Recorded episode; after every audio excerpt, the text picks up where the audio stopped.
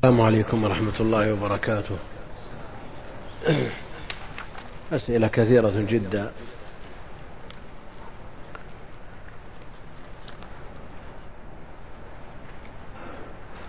يقول هل البرك والمسابح التي يوجد بها ما يسمى بالفلتر فالماء فيها يبدل باستمرار عن طريق ماكينة التنظيف والتعقيم هل تعد هذه من الماء الراكد؟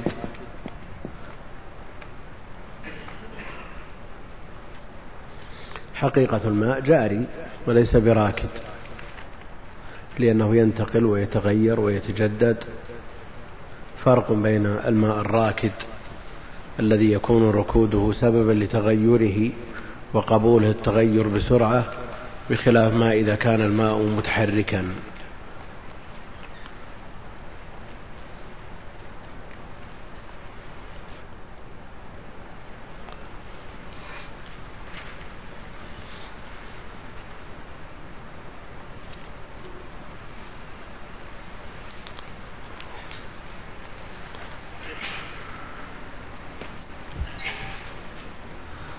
في أسئلة هنا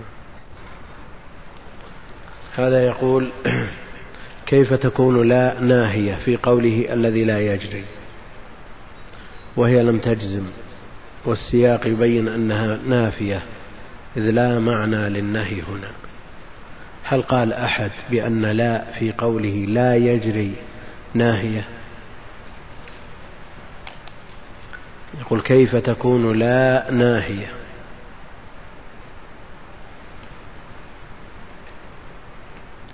في قوله الذي لا يجري. لا نافية بلا شك. لكن أين لا الناهية؟ فلا يدخل فلا يغمس. هذه الناهية. فالنهي عن الإدخال وعن غمس اليد قبل غسلها ثلاثا للمستيقظ من النوم.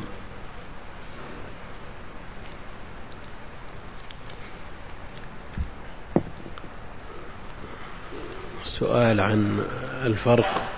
هنا يقول ما الفرق في صحيح مسلم إذا قال حدثنا وأخبرنا؟ هذه من صيغ الأداء والأصل أن التحديث والإخبار بمعنى واحد. يومئذ تحدث أخبارها. تحدث أخبارها. هذا الأصل.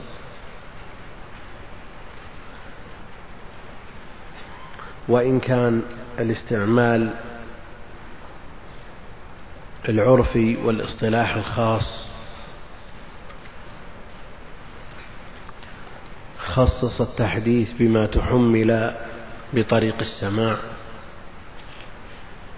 والإخبار بما تحمل بطريق العرض.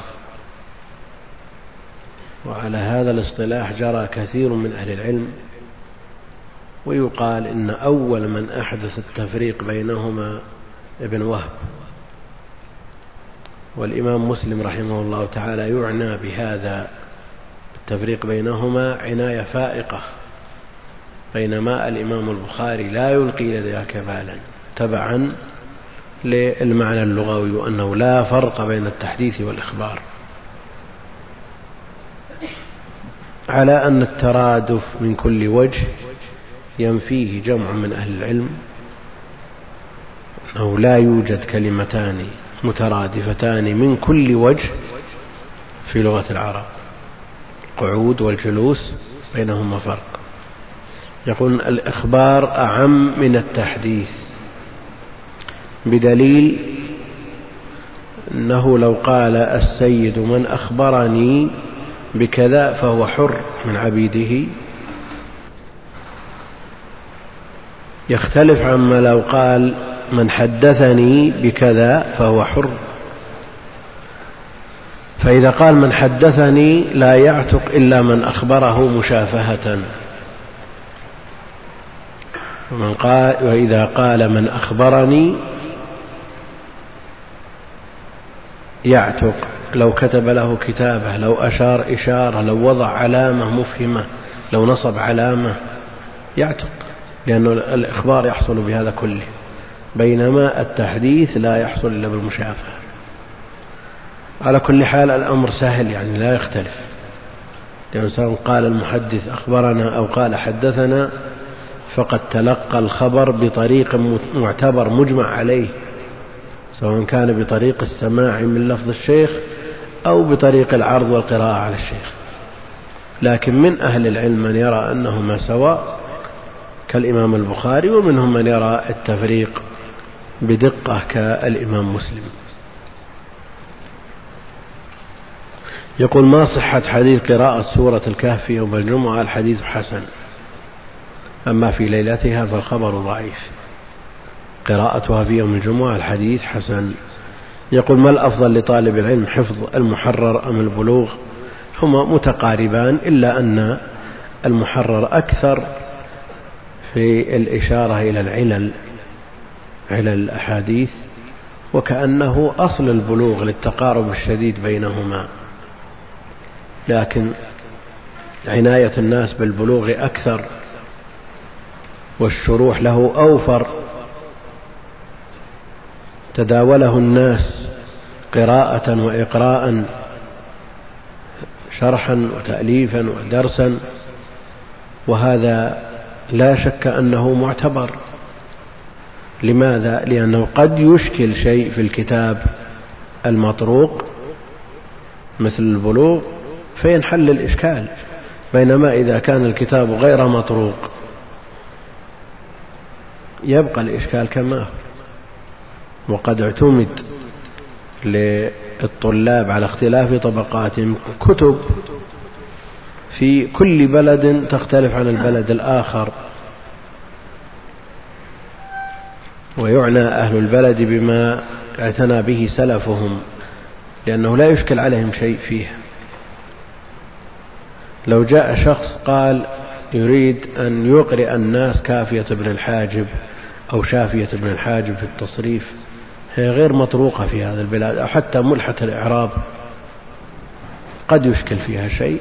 فلا يجد من يحل هذا الإشكال بسهولة وسرعة بينما لو أشكل شيء في الأجرمية أو في القطر أو في الألفية وجد من يحله الإشكال لأنها كتب مطروقة في البلد.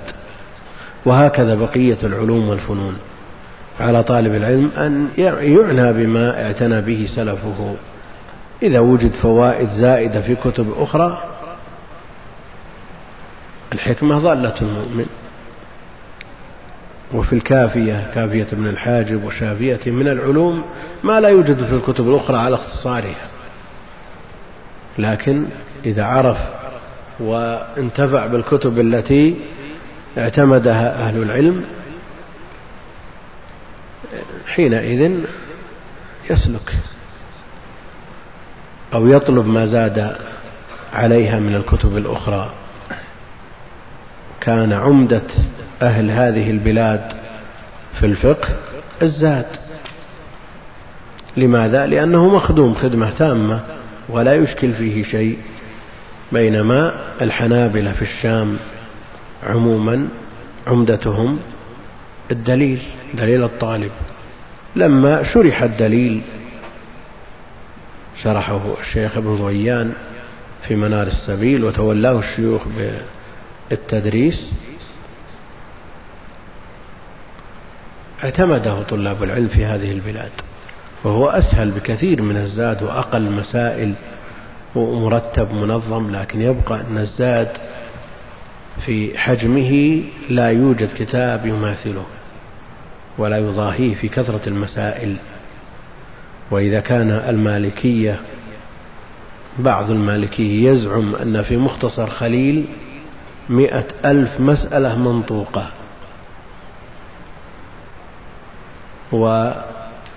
وضعفها مسائل مفهومة من الكتاب وهو في حجم الزاد نعم وكتاب مشحون ومضغوط لكن هذه الأعداد الأرقام الخيالية ما يمكن أن يحويها كتاب بهذا الحجم. اللهم إلا إذا أردت أن تنظر على هذه المسائل عشرات المسائل ممكن. أما ما احتواه الكتاب لا يصل إلى هذا الحد ولا, ولا ما يقاربه ولا يدانيه والزاد مشحون بالمسائل العلمية. يقول أحاديث الأذكار في الصباح والمساء التي ضعفها الإمام الألباني رحمه الله هل تقرأ أو لا؟ مثل اللهم إني أصبحت أشهدك إلى آخره. ومثل الذي سئل عنه الشيخ قبل الصلاة اللهم أجرني من النار. هذا قابل للتحسين المذكور في السؤال اللهم إني أصبحت أشهدك قابل للتحسين. وأما اللهم أجرني من النار ضعيف ضعفه غير منجبر. فمثل هذا يقال وإذا قاله العبد أربع مرات أعتقه الله من النار فيحرص طالب العلم على مثل هذا والمسلم عموما.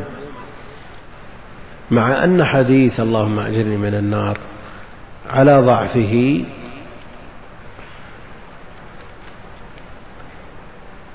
الشيخ ابن باز رحمه الله في برنامج نور على الدرب قال ينبغي أن يحرص عليه المسلم أيضا في وقته المحدد على ضعفه وهو جار على قاعدة الجمهور في العمل بالحديث الضعيف في الفضائل. وهذا منها. لكن فيما صح عن النبي عليه الصلاة والسلام أو حسن يعني ثبت عنه صلى الله عليه وسلم كفاية. وإن قال الإنسان أعمل برأي الجمهور الذي نقل عليه النووي وملا علي قاري الإجماع على أنه يعمل بالضعيف في مثل هذه الموضوعات له ذلك. يقول قلتم في الدرس الماضي إن أخذنا بالعلة في حديث غمس يد القائم من النوم يخرق قاعدة اليقين لا يزول بالشك رغم أن الحديث ليس فيه تعرض للماء وطهورية بل هو في النهي عن الفعل فقط. هو يخرق القاعدة عند من يقول أن الماء إذا غمست فيه يد القائم من نوم الليل يسلبه الطهورية. هذا لا شك أنه يخرق القاعدة. وهذا قول معتبر عند أهل العلم. قول معتبر عند أهل العلم. يقولون لولا أن لغمس يد القائم من النوم لولا أن له أثرا على الماء ما جاء النهي عنه. هم يقولون هذا.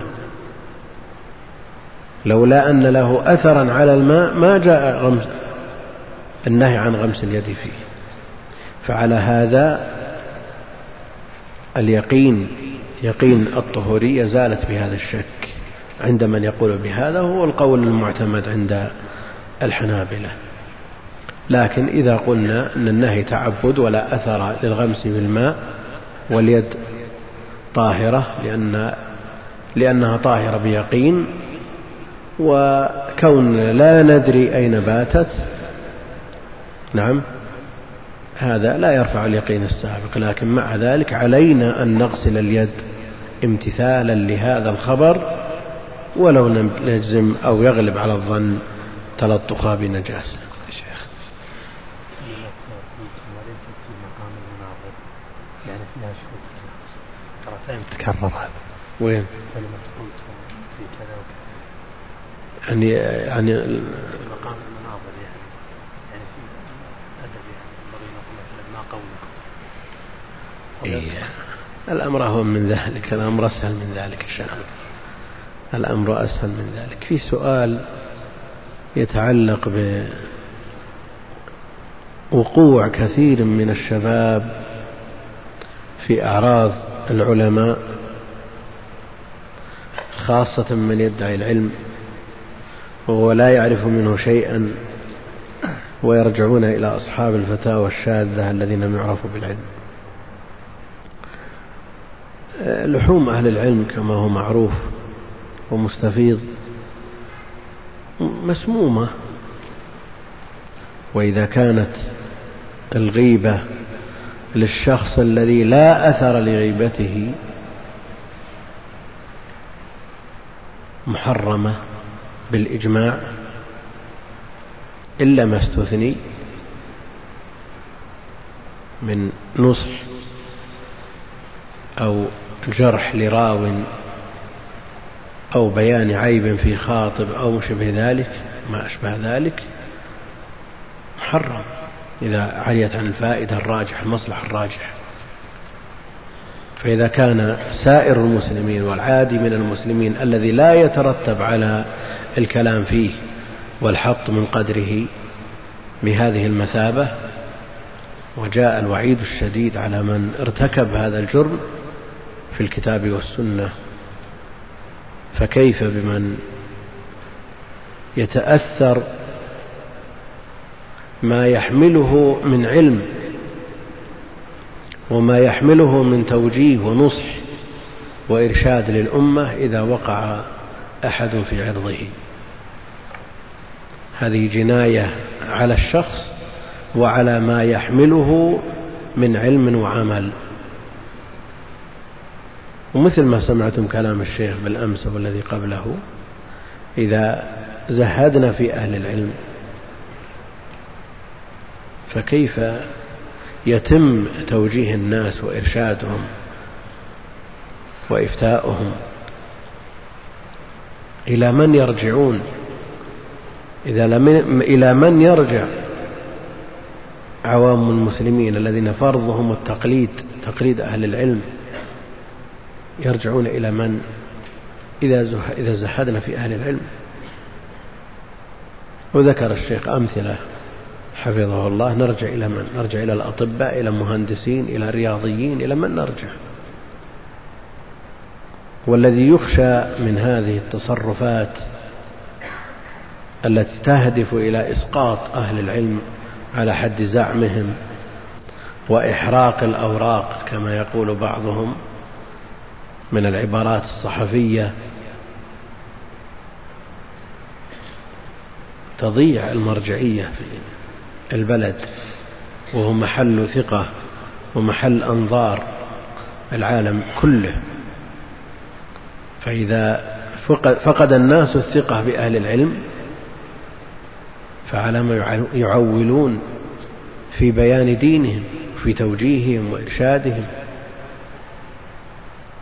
نعم أهل العلم ليسوا بمعصومين لكن يكفي أن يكون الإنسان من أهل العلم ويطلب العلم يحصل القدر الكافي لإفتاء الناس وتوجيههم وفصل خصوماتهم.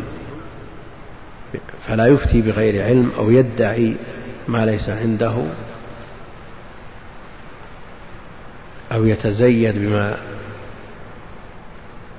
لم يكتسبه أو يتلبس بما لم يعطى. أما أرباب الدعاوى الذين يدعون أنهم من أهل العلم ولو حاول بعض الفئات أو الجهات رفعهم وإعلاء شأنهم الله سبحانه وتعالى يتولى إسقاطهم من أعين الناس بسبب تصرفاتهم. لأن بعض الناس يجرؤ على الإفتاء وهو ليس من أهل العلم. وهذه الجرأة كفيلة بإسقاطهم من أعين الناس. الناس لا يخفى عليهم العوام يميزون. فكيف بطلاب العلم العوام يميزون فمن جرأ على الفتيا بغير علم خطره عظيم وضرره كبير على نفسه وعلى غيره. يقول الله جل وعلا ويوم القيامة ترى الذين كذبوا على الله وجوههم مسودة. يدخل في هذه الآية دخولا أوليا من قال هذا حلال وهذا حرام يفتري على الله الكذب. فمن عرف بالعلم والعمل ولو أخطأ إذا أخطأ يناصح. وهو المفترض أن يكون معصوما؟ مقصود أن يكون من أهل العلم وهدفه نصر الدين وبيان الحق. إذا أخطأ ممكن أن ينبه. ومن يعرم من الخطأ والنسيان؟ هم يخطئون هم بشر. لكن من طلب العلم من أبوابه ووفق له بإخلاص وحوى ما يؤهله لتوجيه الناس وإرشادهم واقترن مع ذلك الدين والورع صار من أهل الفتيا. وليس في فتواه مفت متبع ما لم يضف للعلم والدين الورع. لا بد من الورع. والذي نعرفه من شيوخنا وفقهم الله لكل خير الجمع بين العلم والعمل. وهم أهل زهد وأهل عبادة وأهل معروفين يعني. يوجد منهم من دخل في أمور الدنيا ويوجد فيهم من أخطأ يوجد فيهم ما هم المفترض. أن لا نفترض في شخص العصمة غير النبي عليه الصلاة والسلام. تمر بهم الظروف التي تمر بغيرهم عندهم أسر وعندهم كذا وعندهم. لكن على أن لا يكون ما يتقاضاه العالم ثمنا لدينه. كما في الحديث في صحيح مسلم أما إذا كان ثمنا لدينك فلا. وإن أحق ما أخذتم عليه أجرا كتاب الله. الأجر ما أحد يمنعه. وقد أباحه الله جل وعلا. الإنسان إذا تفرغ لنفع الناس من أين يكتسب؟ لا بد أن يفرض له من بيت المال ما يكفيه. وليس هذا محل الطعن كما يتردد على ألسنة الناس أنهم يجبون الأموال ويأخذون يفعلون هذا. أولى الناس وأحق الناس ببيت المال أهل العلم الذين بذلوا أنفسهم لتوجيه الناس ونصحهم وإرشادهم. وأهم وألزم ما على الإنسان نفسه. لا يكون مفلسا يوم القيامة يتعب ويسعى ويلهث وراء العلم وأخيرا يأتي مفلسا يوم القيامة. يجد حسنات في موازين غيره وسيئات غيره في ميزانه. ما أنت مكلف لست حكما بين العباد. ابن دقيق العيد رحمه الله يقول أعراض المسلمين حفرة من حفر النار وقف على شفيرها العلماء والحكام. وقف على شفيرها العلماء والحكام. يعني لكثرة من يقع في أعراضهم. وهذا موجود في القديم والحديث لكن مع الانفتاح الكبير والتقصير من بعض أهل العلم ولا يدعى أنهم كلهم أدوا ما عليهم والإطلاع على الأقوال والمذاهب المخالفة ووجد من يفتي بما يرضي الناس كثر الكلام في أهل العلم. لكن نصيحتي لكل طالب علم أن يحفظ لسانه. ومن اشتغل بغيره حرم بركة العلم والعمل.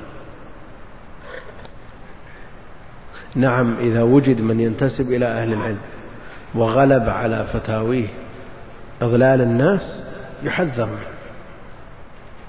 بقدر الحاجة إذا وجد في كلامه شوب بدعة يخشى من سريانها إلى الناس يحذر منه بقدر الحاجة. وما عدا ذلك الخطأ ينبه عليه من غير تسمية. ما يمنع. ومن غير تشويش بالأسلوب المناسب بالطريقة التي تحقق المصلحة ولا يترتب عليها مفسدة. اللهم صل على محمد وعلى آله وسلم. بسم الله الرحمن الرحيم.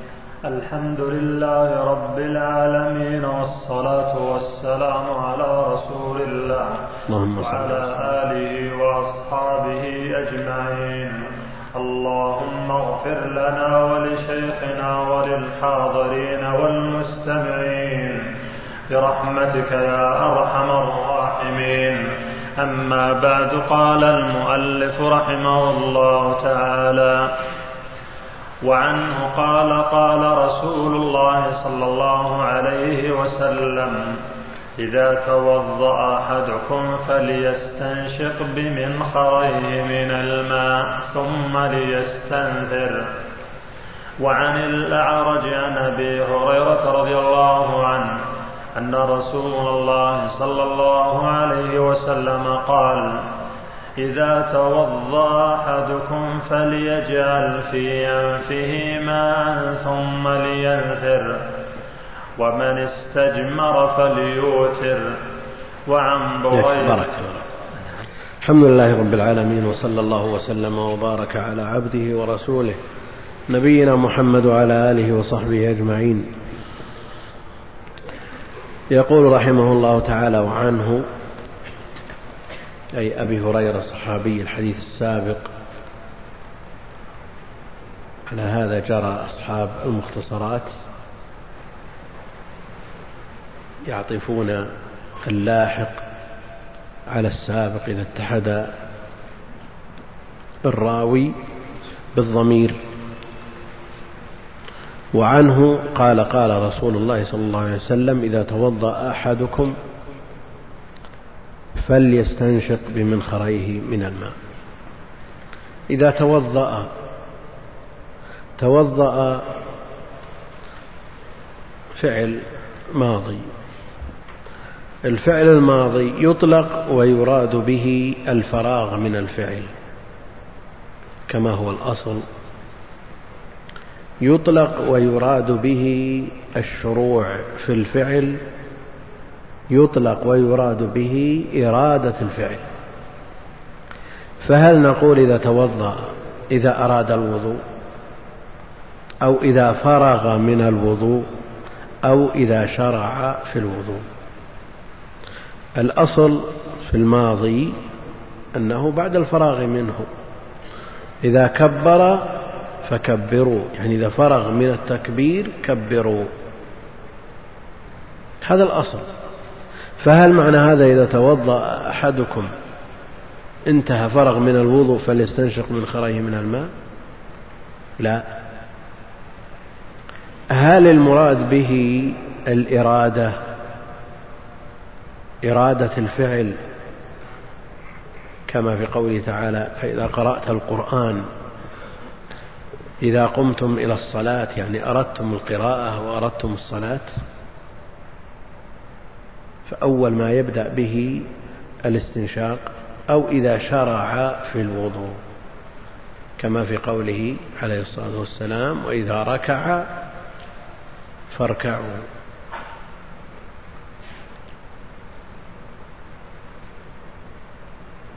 نعم إذا شرع في الوضوء إذا شرع في الوضوء لأن الاستنشاق يقع بعد غسل الكفين وهذا من سنن الوضوء. فليستنشق بمنخريه من الماء ثم ليستنثر. الاستنشاق جذب الماء إلى داخل الأنف بالنفس بالنفس. هذا الأصل في الاستنشاق. وهل من مسمى الاستنشاق إخراج الماء من الأنف بالنفس.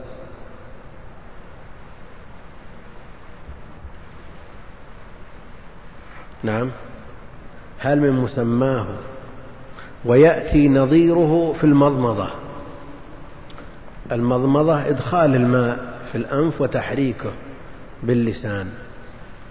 لكن هل من مسمى المضمضة إخراج الماء بالمج؟ أو تتم المضمضة ولو بلع الماء.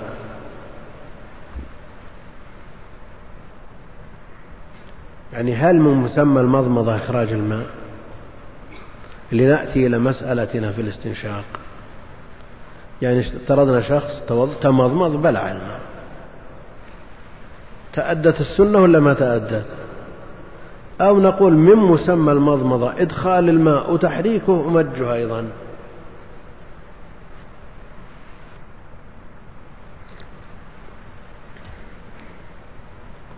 نعم.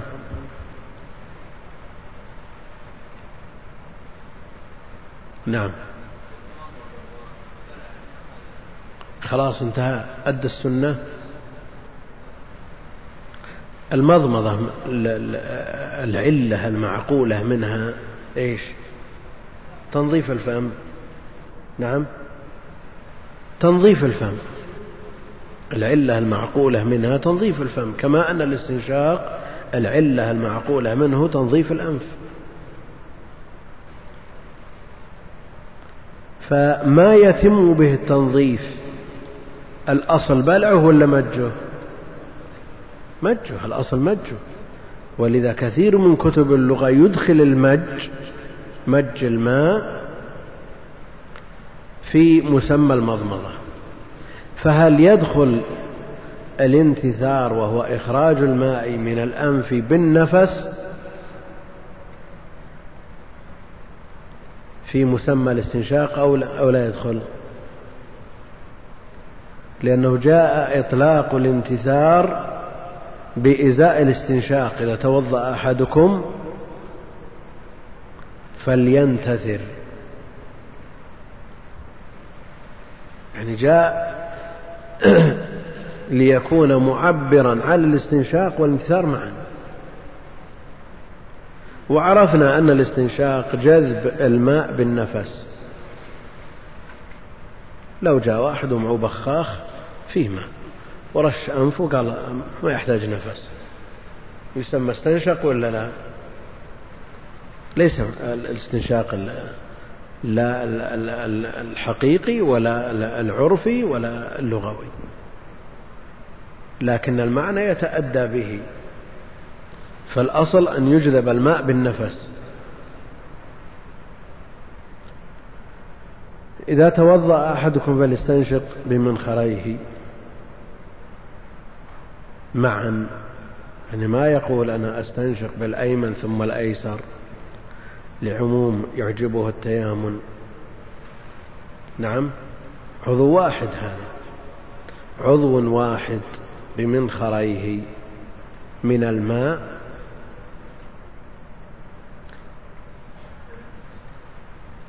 من هذه تبعيضية ولا بيانية؟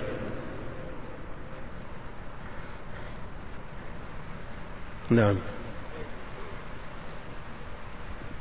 ولا بيانية؟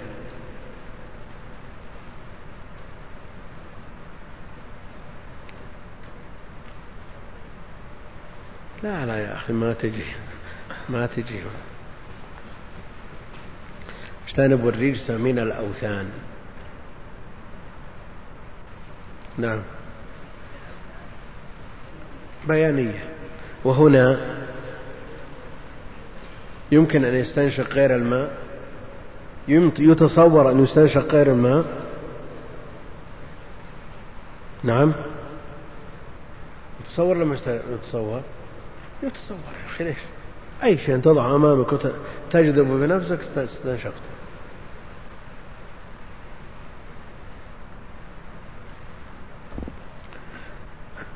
فهي بيانية.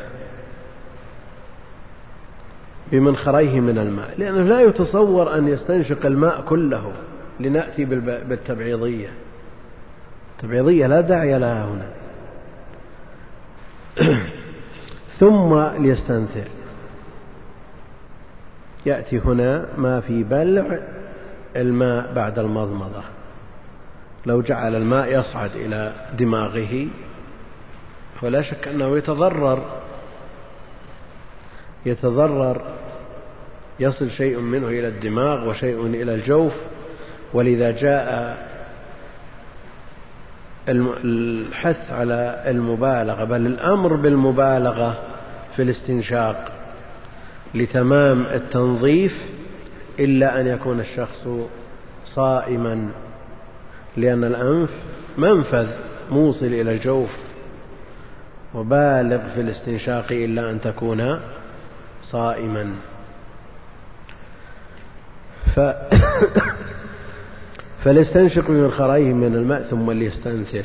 يعني يخرج الماء لأنه يتضرر بإدخاله ووصوله إلى جوفه وكل شخص يدرك مدى هذا الضرر. ثم ليستنثر. وعن الأعرج عن أبي هريرة أن رسول الله صلى الله عليه وسلم قال إذا توضأ أحدكم فليجعل في أنفه ماء ثم لينتثر. يجعل هل قوله يجعل مساو لقوله فليستنشق؟ يجعل يأتي البخاخ هنا. نعم. إذا كان مجرد جعل للماء إيصال للماء إلى داخل الأنف يتأدى هذا بالبخاخ. وما يحتاج أن يجذبه بنفسه. فليجعل في أنفه ماء ثم لينثر والظاهر حمل هذا اللفظ على سابقه يجعله بنفسه. ومن استجمر فليوتر من استجمر فليوتر. لكن إذا كان فيه علة تمنع من جذب الماء بالنفس وأراد أن يطبق هذه السنة بآلة كالبخاخ مثلا فلا يوجد ما يمنع من ذلك إن شاء الله تعالى. ثم لينثر يخرج هذا الماء من أنفه بنفسه ومن استجمر فليوتر. من استجمر فليوتر. جاء الأمر بالاستنشاق.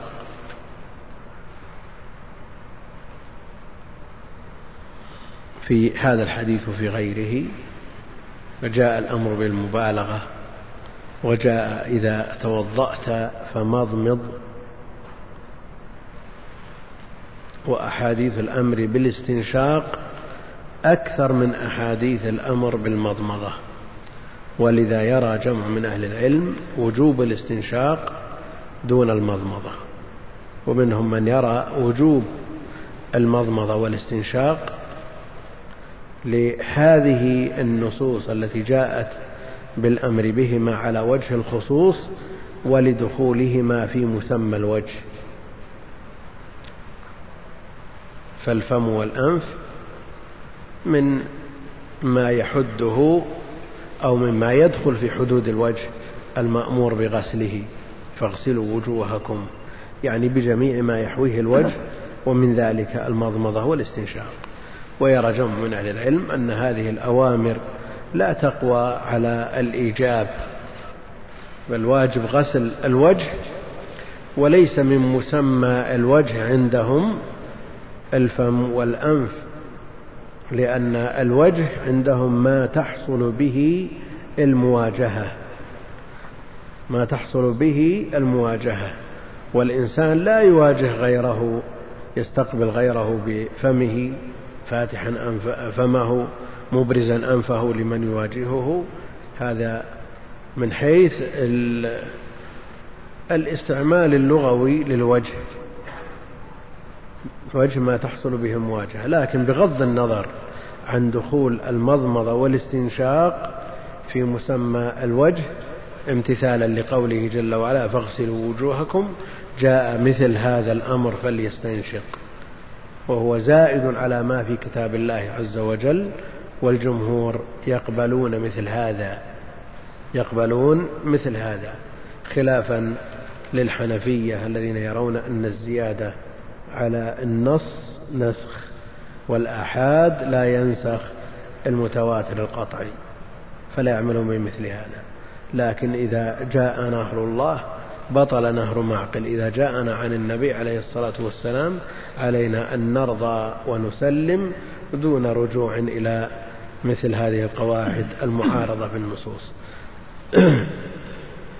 فالصواب وجوب المضمضة والاستنشاق لثبوت الأمر بهما ولمداومة النبي عليه الصلاة والسلام عليهما بيانا للوضوء المأمور به في القرآن. وبيان الواجب واجب. ومن استجمر فليوتر.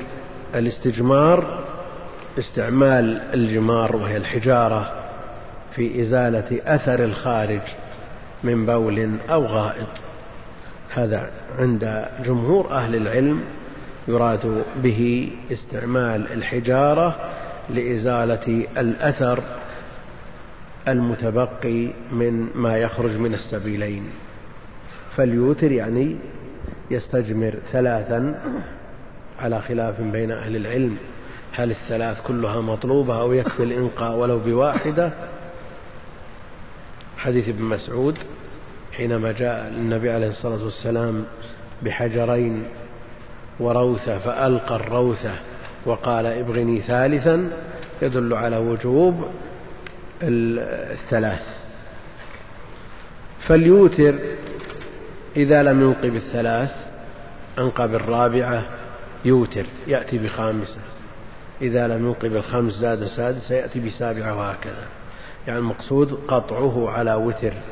قطعه على وتر وذلك فيما بعد الثلاث ولو حصل الإنقاء. يذكر عن الإمام مالك رحمه الله تعالى أن المراد بالاستجمار هنا استعمال المجمرة في الطيب. من استجمر فليوتر ثم بعد ذلك. ما المراد بالوتر؟ في المجمرة واستعمال الطيب منهم من يقول معناه أنك تضع ثلاث قطع قطعة واحدة أو ثلاث قطع أو خمس قطع من كسر العود. نعم. ومنهم من يقول تتبخر بهذا العود هذه المجمرة ثلاث مرات. ثلاث مرات. ومن استجمر فليوتر ثلاث أو خمس أو سبع إلى آخره حسب التيسير. أو مرة واحدة. لكن احتجت إلى ثانية تزيد ثالثة وهكذا. نعم. بعض الأخوان ودنا ودهم نمشي شوي. نعم. الإنقاء بالنسبة للاستجمار. بالنسبة للاستنجاء كما يقول أهل العلم عود خشونة المحل. عود خشونة المحل. هذا بالنسبة للاستنجاء. وبعض الأخوان ما يتصور كيف تعود خشونة المحل. هو مثل الصابون يعني إذا زال أثر الصابون مثله. تعود خشونة اليد بعد استعمال الصابون ذاك مثله. المخرج مثله. إذا عاد خشونة المحل معناه انتهى. أثر الخارج وهذا في الاستنجاء. أما بالنسبة للاستجمار فالإنقاء يحصل إذا لم يتبقى في المحل شيء لا يزيله إلا الماء. إذا لم يتبقى في المحل شيء لا يزيله إلا الماء. نعم. وعن بريدة رضي الله تعالى عنه قال أصبح رسول الله صلى الله عليه وسلم فدعا بلال رضي الله عنه فقال فقال يا بلال بم سبقتني إلى الجنة؟ ما دخلت الجنة قط إلا سمعت خشخشتك أمامي. إني دخلت البارحة الجنة فسمعت خشخشتك. فأتيت على قصر من ذهب مرتفع مشرف. فقلت لمن هذا القصر؟ قالوا لرجل من العرب. قلت أنا عربي لمن هذا القصر؟ قالوا لرجل من المسلمين من أمة محمد صلى الله عليه وسلم. قلت فأنا محمد لمن هذا القصر؟ قالوا لعمر بن الخطاب. فقال رسول الله صلى الله عليه وسلم لولا غيرتك يا عمر لدخلت القصر. فقال يا رسول الله ما كنت لأغار عليك. ما كنت؟ يا غار غار نعم. هذا إيش سمى هذه اللام؟ نافع الجنس. لا لا. لام الجحود. لام الجحود. التي تقع بعد كان المنفية. ما كان الله ليعذبهم. نعم.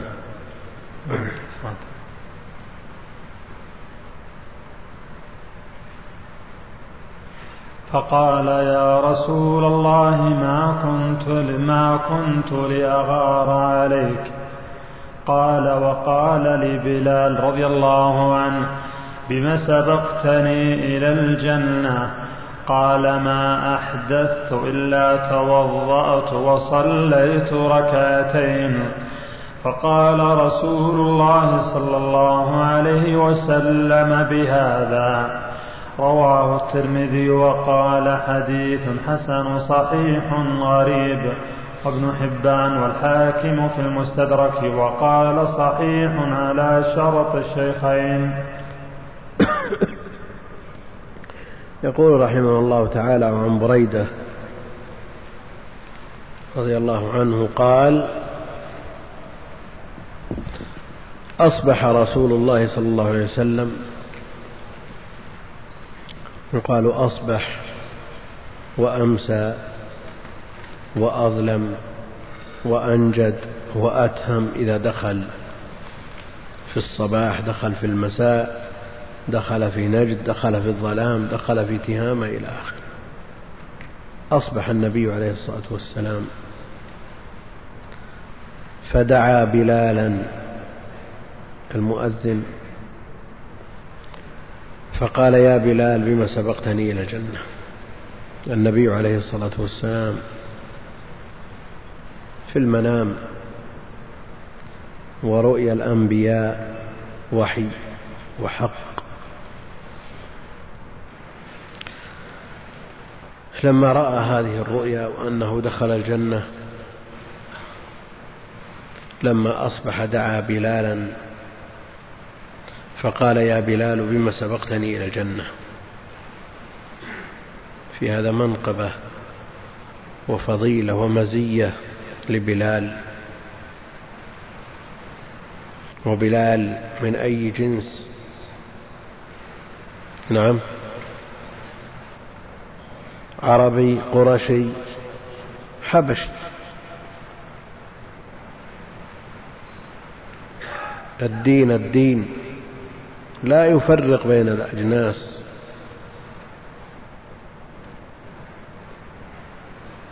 لا فضل لعربي على عجمي ولا لأسود على أبيض أو لأبيض على أسود إلا بالتقوى. إن أكرمكم عند الله أتقاكم. لما دخل النبي عليه الصلاة والسلام الكعبة من دخل معه. نعم. وأيضا أسامة. هذا الدين. وهذه منزلة المسلم التقي من الدين مهما كان جنسه ومهما كان لونه ومهما كان نسبه. بما سبقتني إلى الجنة. ما دخلت الجنة قط إلا سمعت خشخشتك أمامي. بعض الروايات خشفا عليك. المقصود أن الخشخشة والخشف صوت وقرع النعل. إني دخلت البارحة الجنة. دخلت يحتمل أن يكون دخولها حقيقيا كما هو الأصل ويحتمل أن يكون بالرؤيا ولا فرق لأن رؤيا الأنبياء وحي. إني دخلت الجنة البارحة البارحة الجنة يقال البارحة لأقرب ليلة مضت فسمعت خشخشتك فأتيت على قصر من ذهب. أتيت على قصر من ذهب مرتفع مشرف. مرتفع يعني عالي.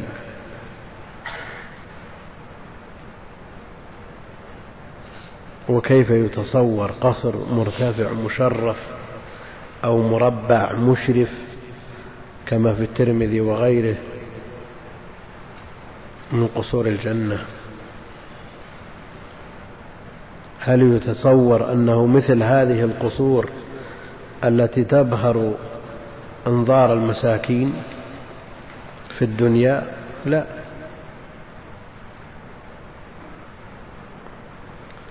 قصور الجنة خير.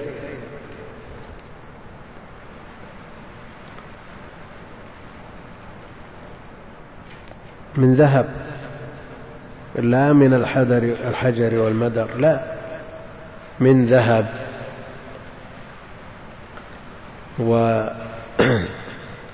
البشر لما أسرفوا على أنفسهم وبنوا القصور وحلوها بالذهب سلط عليهم الأعداء. ركنوا إلى الدنيا وأعرضوا عن الدين. وبنوا القصور وبعضها من ذهب. يعني من قرأ في نفح الطيب وما فعله الملوك في الأندلس رأى الشيء العجب وما أشبه الليلة بالبارحة. هذا مؤذن بالخراب. تبذير له عقوبته والإسراف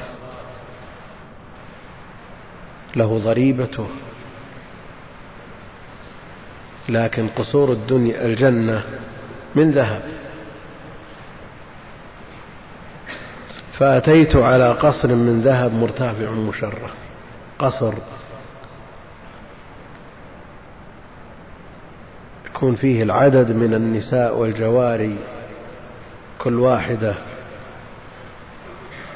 في زاوية لا يراها لا تراها الأخرى.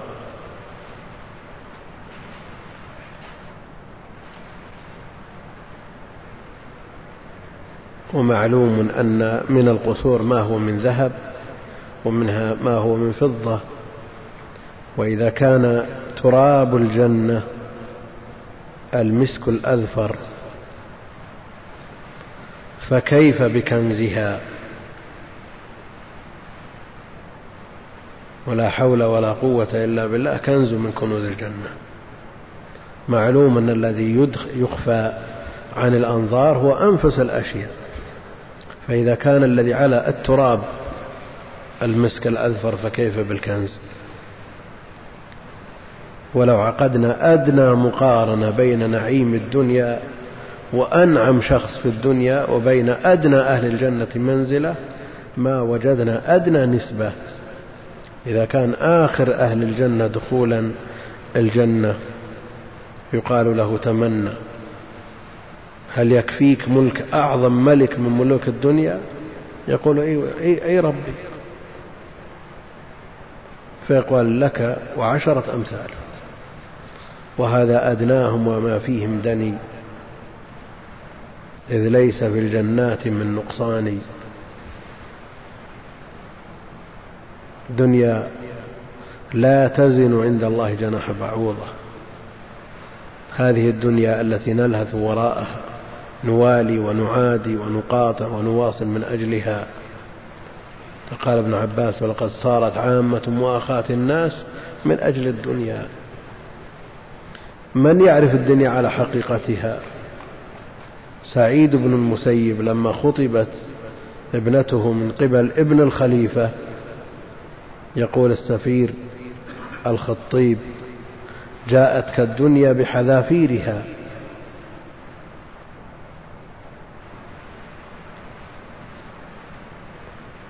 سعيد بن المسيب سيد من سادات التابعين. هل فرح بهذه الخطبة؟ يقول الدنيا كلها لا تزن عند الله جناح بعوضة. فماذا يقص لسعيد وبنت سعيد من هذا الجناح؟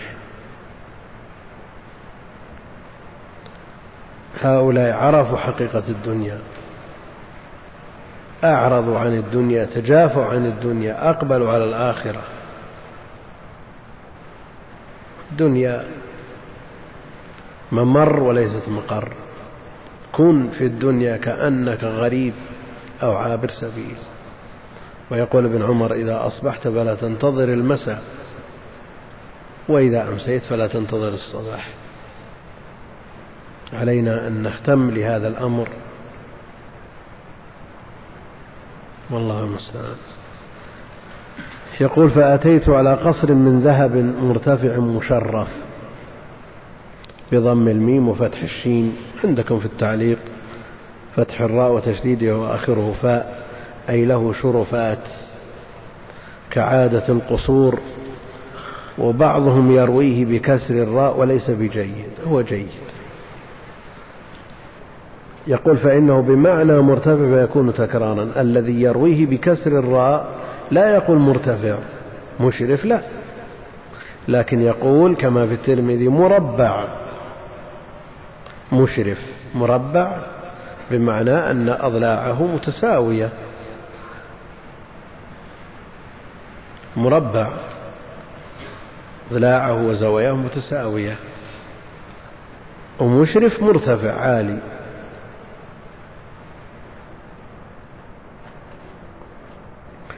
فقلت لمن هذا القصر؟ قالوا لرجل من العرب.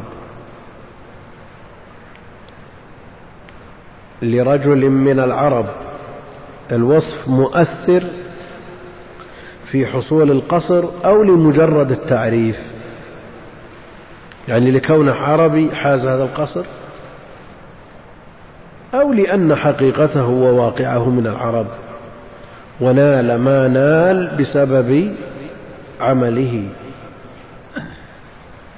المشمول برحمة الله عز وجل. لرجل من العرب. وصف كاشف. لا مفهوم له إلا مجرد التعريف. قلت يقول النبي عليه الصلاة والسلام أنا عربي لمن هذا القصر؟ قالوا لرجل من المسلمين من أمة محمد صلى الله عليه وسلم. قلت فأنا محمد لمن هذا القصر؟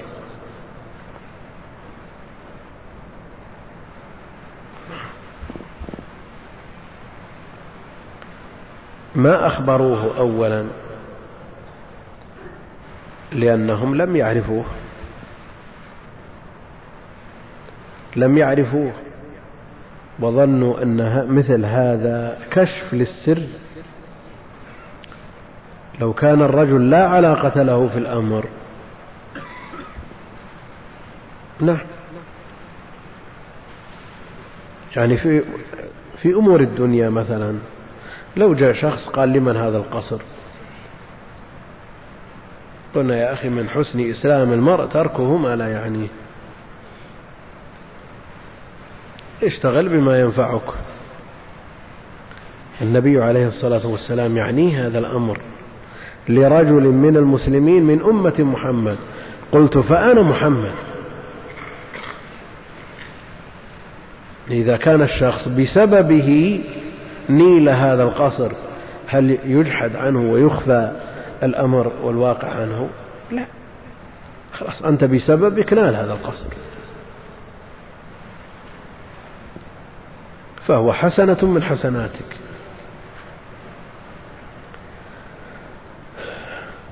قلت فأنا محمد لمن هذا القصر؟ قالوا لعمر بن الخطاب.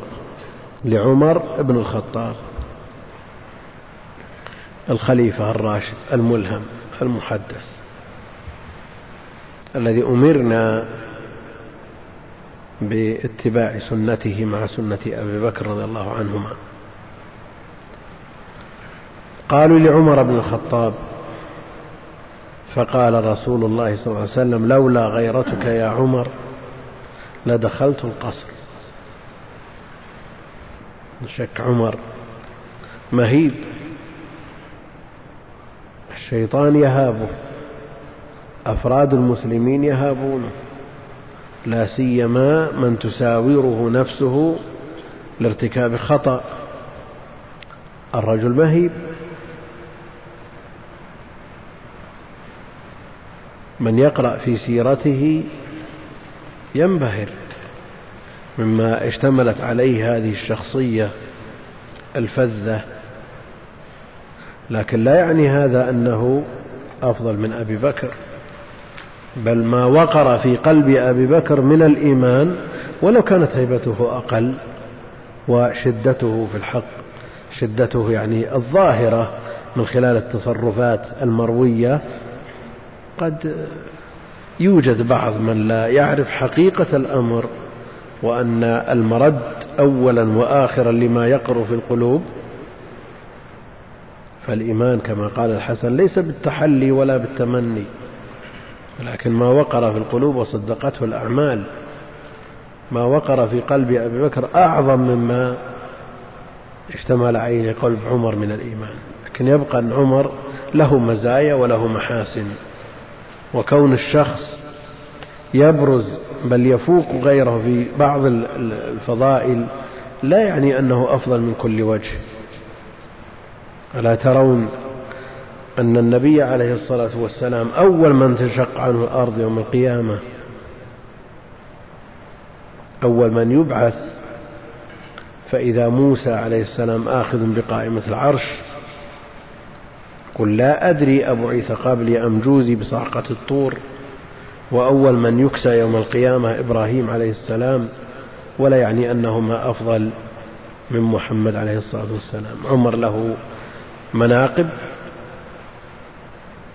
تفوت العد والحصر بل ثبتت بالأدلة القطعية المتواترة تواترا معنويا كما قرر ذلك شيخ الإسلام وغيره مثله بل أكثر منه ما ثبت لعمر رضي الله عنه. لولا غيرتك يا عمر لدخلت القصر فقلت يا رسول الله ما كنت لأغار عليك؟ نعم عمر يغار.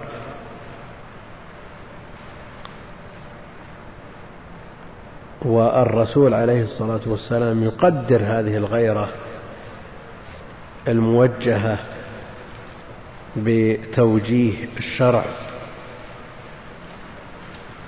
وإلا معلوم أن الغيرة إذا زادت على حدها صارت مذمة وليست منقبة.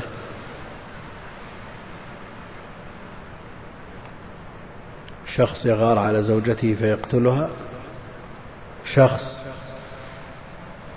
يوقظ امرأته للصلاة فإذا جاء في فراشها ما صلت يقتلها. هذا حصل هذا الباعث عليه فيما يزعم غيره لكن هل هذه غير شرعية؟ هذه ليست غير شرعية. لا بد أن تكون التصرفات دائرة مع النصوص الشرعية. عمر رضي الله عنه يغار لكن ما كان اليغار على النبي عليه الصلاة والسلام. في الحديث منقبة لبلال رضي الله عنه ومنقبة أيضا لعمر رضي الله عنه الجميع. قال وقال لبلال بما سبقتني إلى الجنة؟ بما سبقتني إلى الجنة. تكررت واعترض بين السؤالين قصة القصر بما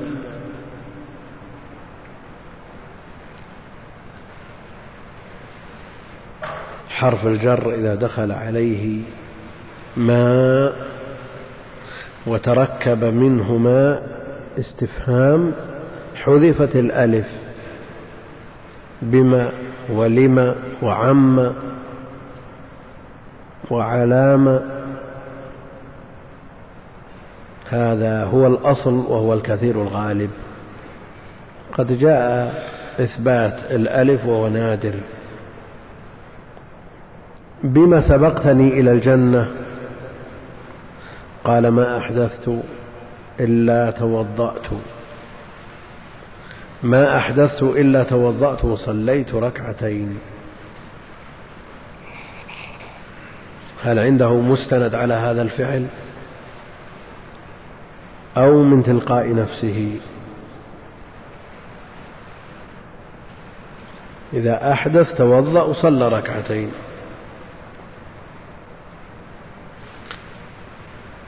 يعني كون الإنسان يلتزم عبادة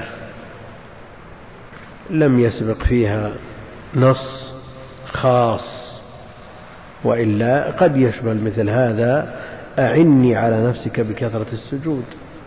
لكن تخصيص الصلاة بعد الوضوء من غير دليل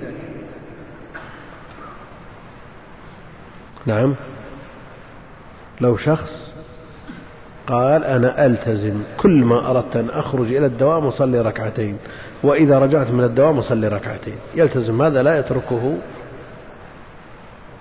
البتة. نقول تخصيص الصلاة بهذين الوقتين لا بد له من مخصص شرعي. بلال رضي الله عنه كل ما أحدث توضأ. كون الإنسان على طهارة مستحب يبقى على طهارة أكمل. لكن كونه بعد هذه الطهارة يصلي ركعتين ولم يسمع فيهما نص من النبي عليه الصلاة والسلام هذا يمدح ولا يذم؟ هذه حادثة بعينها حصلت في عهد التنزيل.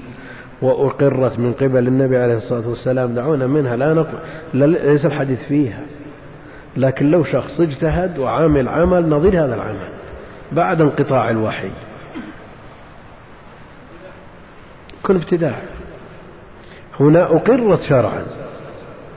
يعني لو كانت مما ينكر شرعا لأنكرها عليه النبي عليه الصلاة والسلام. ما أحدثت إلا توضأت. وصليت ركعتين. هاتان الركعتان عرفتا عند أهل العلم بركعتي الوضوء وهما من ذوات الأسباب عند أهل العلم. ما أحدثت إلا توضأت يعني في أي وقت وفي أي مكان. فيشمله عموم الأحوال وعموم الظروف عموم الأماكن عموم الأزمنة. هذا مقتضى اللفظ. ما أحدثت إلا توضأت وصليت ركعتين. فقال رسول الله صلى الله عليه وسلم بهذا وهنا اكتسبت الشرعية. اكتسبت الشرعية. حديث عبد الله بن زيد في الرؤيا رؤيا الأذان.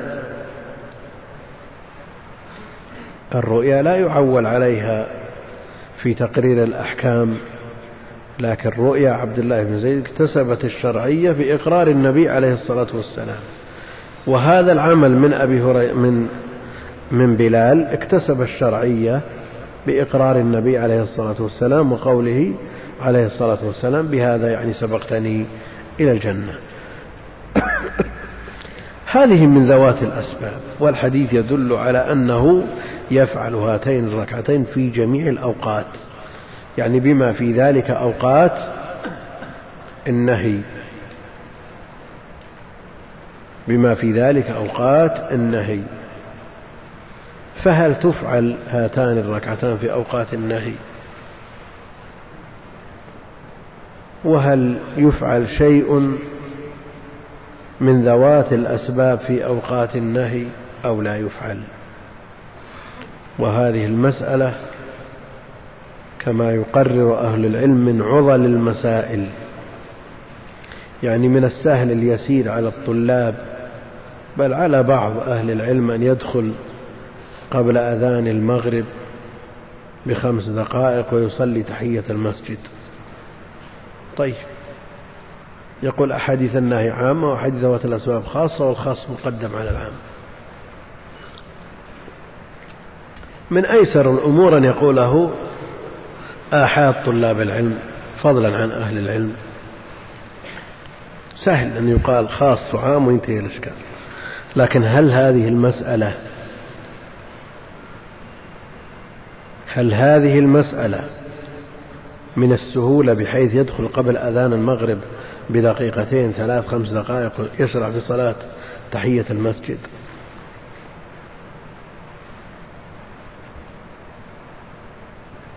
عندنا حديث إذا دخل أحدكم المسجد فلا يجلس حتى يصلي ركعتين. وعندنا أيضا فعل بلال وليس فيه أمر. فهل فعل بلال أعني ركعتي الوضوء آكد من تحية المسجد أو أقل؟ تحية المسجد جاء فيها فلا يجلس. جاء الأمر بفعل التحية قبل الجلوس وهذا ما فيه أمر. والذين يقولون بفعل ذوات الأسباب في أوقات النهي يطردون كل شيء. تحية المسجد ركعتي الوضوء ركعتي الطواف وغيرها مما له سبب. والمسألة خلافية بين أهل العلم ومثل ما ذكرت ليست من المسائل السهلة التي يجرؤ عليها آحاد الطلاب نعم إن كان من باب التقليد لأهل العلم الأمر سهل. إذا قلد من تبرأ الذمة بتقليده هذا فرضه لكن يجرؤه ما عرف طرف المسألة وحرفها. ثلاث ساعات كان رسول الله صلى الله عليه وسلم ينهانا أن نصلي فيهن وأن نقبر فيهن موتانا. بعض أهل العلم يقول لا تدخل المسجد. في أوقات النهي. لأنك في حرج. إن صليت وإن جلست. أحاديث صحيحة تأمرك وأحاديث صحيحة تنهاك. بعضهم يقول لا تجلس ادخل لكن لا تجلس حتى يخرج وقت النهي. الظاهرية هو اللائق بمذهبهم يقولون ادخل المسجد واضطجع لا تجلس. نعم. لكن هل تصورنا المسألة على حقيقتها؟ حديث عقبة ثلاث ساعات كان رسول الله صلى الله عليه وسلم ينهانا أن نصلي فيهن وأن نقبر فيهن موتانا. الأوقات الثلاثة المضيقة المعروفة حين تطلع الشمس بازغة حتى ترتفع وحين يقوم قائم الظهيرة حتى تزول الشمس وإذا تضيفت الشمس للغروب حتى تغرب. هذه الأوقات المضيقة الثلاثة أمرها شديد. وهناك وقتان موسعان بعد طلوع الصبح إلى طلوع الشمس ومن صلاة العصر إلى أن تتضيف الشمس للغروب. الجمهور الأئمة الثلاثة أبو حنيفة ومالك وأحمد يقدمون أحاديث النهي ولا يصلون في هذه الأوقات. مهما كان السبب إلا الفرائض أداء وقضاء. مسألة الفرائض منتهية. لا تبحث لكن التطوع الأئمة الثلاثة يمنعون التطوع مهما كان سببه. والإمام البخاري رحمه الله تعالى ترجم في كتاب المناسك في كتاب الحج باب الطواف بعد الصبح وبعد العصر. وصلى عمر رضي الله عنه ركعتي الطواف بذي طوى. يعني طاف الصبح بعد صلاة الصبح وصلى الركعتين بذي طوى. لماذا؟ لكي يخرج وقت النهي. وعن جابر ما كنا نطوف مع النبي عليه الصلاة والسلام بعد الصبح وبعد العصر.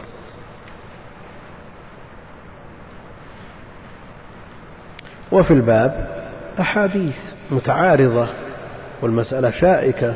يا بني عبد مناف لا تمنعوا أحدا طاف بهذا البيت وصلى أية ساعة شاء من ليل أو نهار. إذا دخل أحدكم المسجد فلا يجلس. فالمسألة أنا أقرر أنها ليست من السهولة بحيث يجرؤ عليها طالب العلم. لا بد من تقرير المسألة من أصلها. وهذه ذكرت في مناسبات كثيرة. لكن أنا أقول إن مثل ركعتي الوضوء لا تعارض بها أحاديث النهي. يعني إذا قلنا أن أحاديث لا يجلس حتى يصلي ممكن أن يعارض بها حديث النهي على ما يأتي تفصيله وتقريره لكن مثل مجرد الفعل مع الإقرار لا يقوى على معارضة النهي. النهي أقوى. طيب. الشافعية يقولون تفعل ذوات الأسباب في أوقات النهي ويرجحه شيخ الإسلام ابن تيمية. لكن إذا نظرنا إلى الأدلة وجدناها متكافئة. والترجيح بين النصوص بالقشة. المسألة مثل الشمس راجح ومرجوح يسهل الأمر فيها. فإذا قال الشافعية أحاديث النهي عامة وأحاديث ذوات الأسباب خاصة قال الجمهور العكس. أحاديث ذوات الأسباب عامة في جميع الأوقات وأحاديث النهي خاصة بهذه الأوقات والخاص مقدم على العام. فالعموم والخصوص مطلق ولا وجهي؟ وجهي وليس مطلق. العموم والخصوص وجهي والترجيح في مثل هذا التعارض من أصعب الأمور لا بد أن نطلب مرجحا خارجيا. تريدون نسترسل في هذه المسألة ونتركها في وقتها. نعم. كمل بقى خمس. ما نأخذ الحديث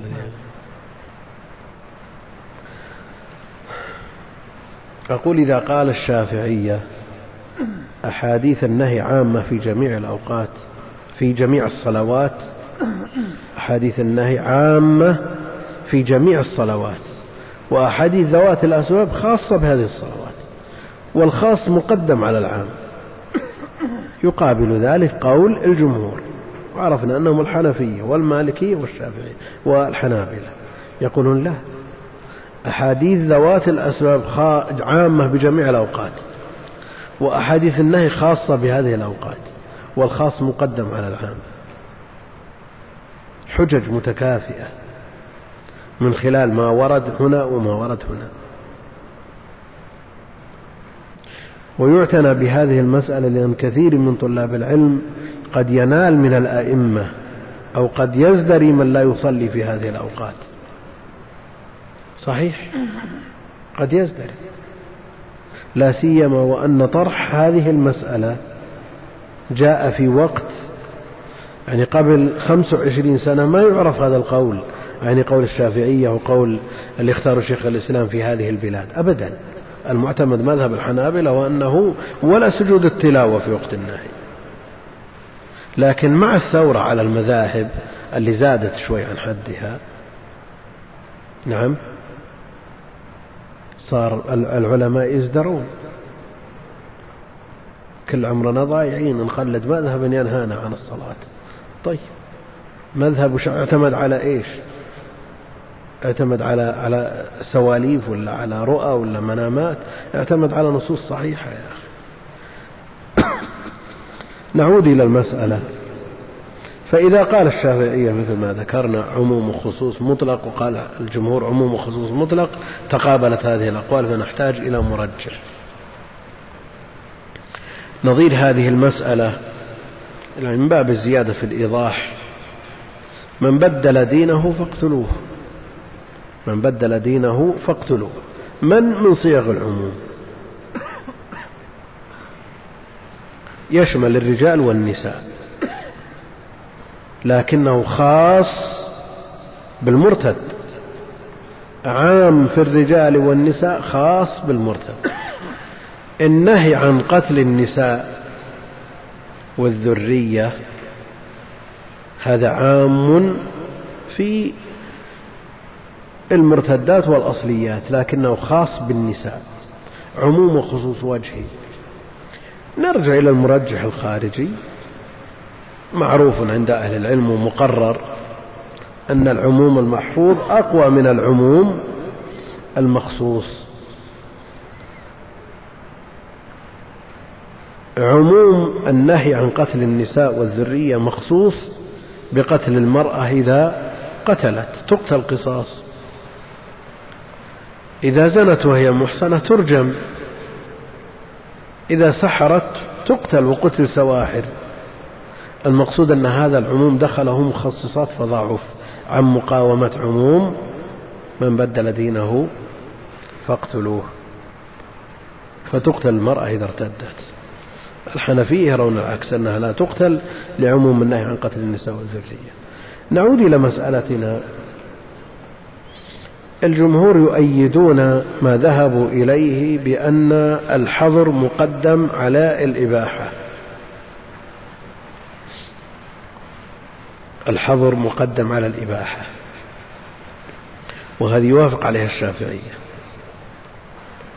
إذا أمرتكم بأمر فأتوا منه ما استطعتم. وإذا نهيتكم عن شيء فاجتنبوه. ما في مثنوية. فعلى هذا فعل المأمور أقوى أو ترك أو ترك المحظور. مسائل يجر بعضها بعضا. تعارض عندك. فعل مأمور وترك محظور. لا تستطيع أن تفعل المأمور إلا بارتكاب محظور. ولا تستطيع أن تترك المحظور إلا بترك مأمور. تعرفون رأي شيخ الإسلام؟ أنه يقول ترك المأمور أعظم من فعل المحظور. لماذا؟ لأن معصية آدم بإيش؟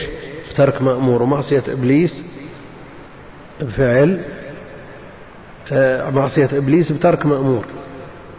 ومعصية آدم فعل محظور. هذا تعرفونه كلكم. لكن هل هذا على إطلاقه؟ حديث إذا أمرتكم بأمر فأتوا منه ما استطعتم. وإذا نهيتكم عن شيء فاجتنبوه. يدل على أن ارتكاب المحظور أعظم من ترك المأمور لأن فعل المأمور مقرون بالاستطاعة ففي شيء من التخفيف بينما فعل المحظور جزم ما في شيء من المثنوية. على أنه لا يقال بإطلاق أن فعل المأمور أعظم أو ترك المأمور أو فعل المحظور أقوى. لا ينظر في المأمور ويقدر بقدره والمحظور ويقدر بقدره. لو أن شخص يرى وجوب صلاة الجماعة كما هو القول الراجع عند أهل العلم. نعم. لكن في طريقه شباب يلعبون بالكرة في وقت الصلاة ويقول لهم صلوا ولا يمتثلون يقول لا أنا لا أخرج إلى الصلاة. لأني أنظر إلى محظور ولا أستطيع أن أغير. هو الآن إذا ترك هذا المأمور وارتكب المحظور الذي هو في نظره محظور التغيير وإن كان أدى ما عليه. نعم يقول لا أستطيع أن أنظر إلى هؤلاء الذين لا يصلون وأتركهم من غير تغيير. فهل يسوغ له أن يترك صلاة الجماعة من أجل هذا؟ نعم حينئذ نقول ترك المأمور أعظم من فعل أو ارتكاب المحظور هنا في هذه الصورة لكن لو قدر أنه في طريقه إلى المسجد الذي يصلي فيه جماعة بغي وعندها ظالم لا بد أن تقع عليها. نقول افعل المحظور ولا اترك المأمور؟ إيش؟ اترك المأمور. فالمسائل تقدر بقدرها ولا يقال بإطلاق. لكن عندنا في هذه المسألة أوقات مضيقة ثلاثة ومدتها يسيرة وجاء التشديد فيها. ثلاث ساعات نهانا رسول الله صلى الله عليه وسلم أن نصلي فيهن وأن نقبر فيهن موتانا. هنا الحظر يقدم على مثل الأمر في مثل هذه الصورة لكن عندكم حظر في الوقتين الموسعين. الأمر فيها أخف. لا صلاة بعد العصر لا صلاة الأمر سهل. أخف من الأوقات الثلاثة المضيقة. حتى قرر بعض أهل العلم كابن عبد البر وابن رجب أن النهي في هذين الوقتين الموسعين إنما هو من باب النهي عن الوسائل. والنهي عن الأوقات الثلاثة المضيقة نهي غاية نهي مقصد نهي عنها لذاتها أما الموسعة فيرى ابن عبد البر وابن رجب أن النهي عن الصلاة في هذين الوقتين الموسعين من أجل ألا يسترسل الإنسان فيصلي حتى يصل الوقت إلى الوقت المضيق. ولذا جاء قضاء راتبة الصبح بعد الصبح أقر النبي عليه الصلاة والسلام من قضاها وجاء وقضى النبي عليه الصلاة والسلام راتبة الظهر بعد العصر في الوقت الموسع. الشافعية يؤيدون مذهبهم بأن بالقاعدة التي ذكرناها قريبا وهو أن العموم المحفوظ أقوى من العموم المخصوص. وأحاديث النهي دخلها من المخصصات أكثر مما دخل أحاديث ذوات الأسباب فهي أقوى. ويبقى الأمر مشكل. يبقى الأمر مشكل. والذي يترجح عندي ترك التطوع ولو كان ذا سبب في الأوقات المضيقة لأن النهي عنها لذاتها وأما في الأوقات الموسعة فالأمر فيه واسع. نعم. صلاة الجنازة واجبة. الجنازة واجب ما تدخل التطوع.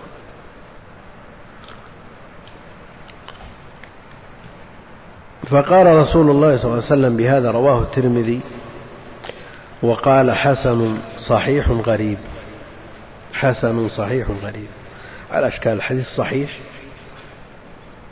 الحديث الصحيح.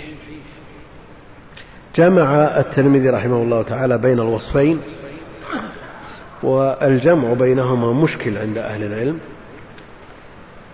استشكل الجمع بين الصحة والحسن في خبر واحد. لماذا؟ لماذا صار مشكلا أن يقول الترمذي حسن صحيح؟ لأن الحكم على خبر واحد. بحكم أقل كالحسن. نعم. دليل على أن الحديث لم يصل إلى المرتبة العليا. ثم إرداف ذلك الحكم الأقل. بالحكم الأعلى دليل على أنه وصل فأثبتنا للحديث للخبر الواحد بلوغه الغاية وقصوره عن هذه الغاية.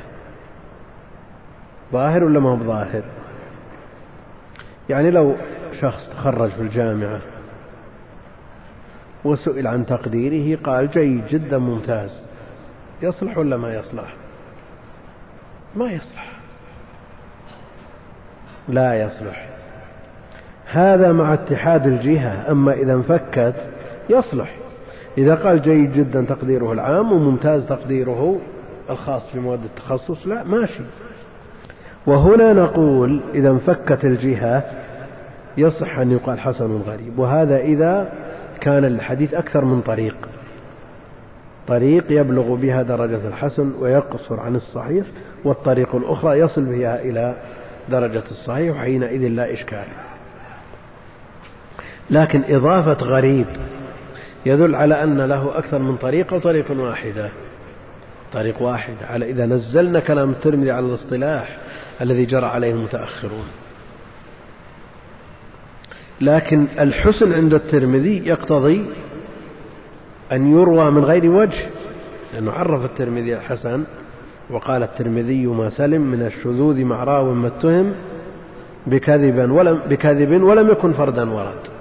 إذا يكون له أكثر من طريق. كيف يقول غريب؟ نعم الغرابة يمكن تحمل على أنها نسبية.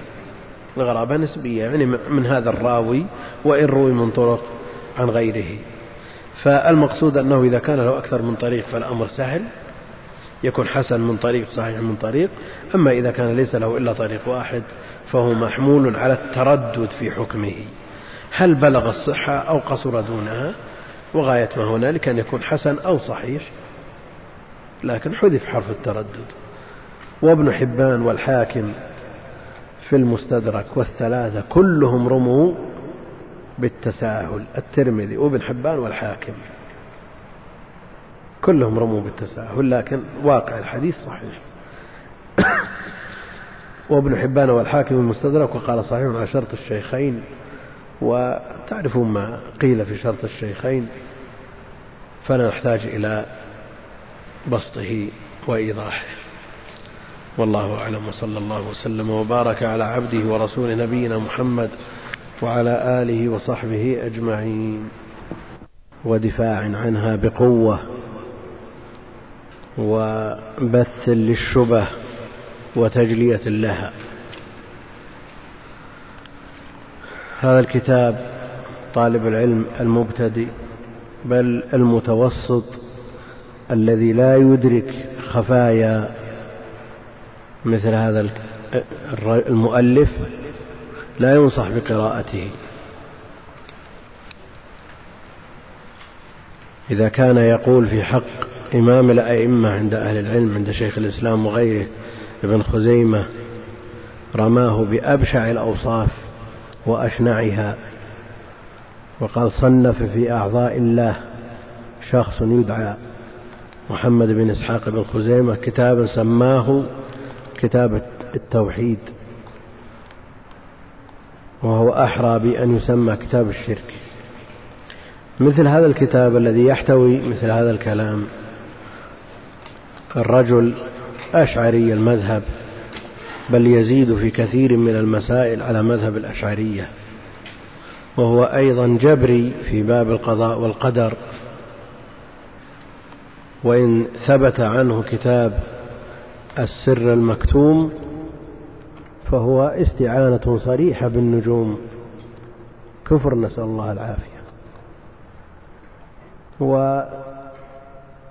ويروى عنه أنه تاب عند موته وكتب توبته وتداولها الناس. أيها الأحبة في الله ورحمة الله التي ما تبقى من مادة هذا الشريط تتابعونها في الشريط التالي. مع تحيات إخوانكم في تسجيلات الراية الإسلامية بالرياض والسلام عليكم ورحمة الله وبركاته.